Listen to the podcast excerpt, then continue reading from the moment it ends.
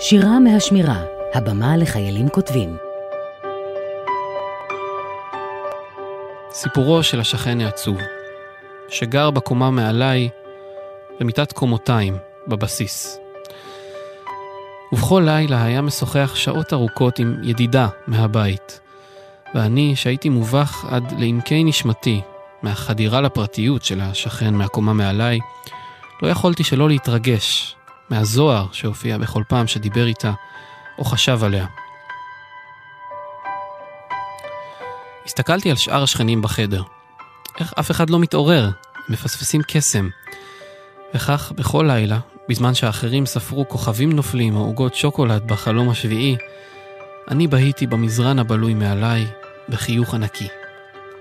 שלא תטעו, לפעמים הם היו מתווכחים, מתרכזים על דברים שלא הבנתי, כנראה עניינים של שכנים עצובים שישנים במיטה למעלה.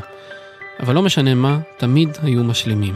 תמיד תמיד הזוהר היה חוזר ומציף את הקירות המתקלפים, והמיטות החורקות, והפרצופים העייפים.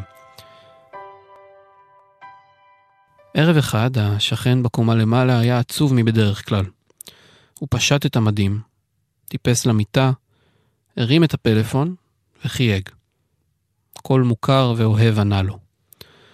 השכן חיכה מעט, ואז אמר כך: לא נותר לי עוד מקום בלב לאהבה הזאת. יש לי משקולות ברגליים שמושכות אותי לתוך ביצה תובענית, ואני לא יכול.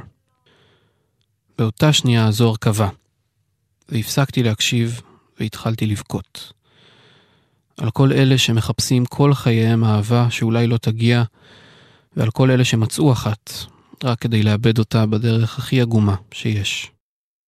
אהלן, אני סג"מ ברוך בורוכוב, ואני משרת בתור קל"ג בגדוד 6910. את הקטע כתבתי מתוך סיפור אמיתי. לפני קורס הקצינים שירתתי בכפיר וישנתי מתחת לחייל שלא הכרתי. שם שמעתי מצד שלישי רומן בין הבחור הזה, מהקומה מעליי, לבין בחורה אלמונית. יש בעולם הרבה יופי, ועצב, והתרגשות, שמחכים לכל מי שמוכן לשתות לרגע ולתפוס אותם.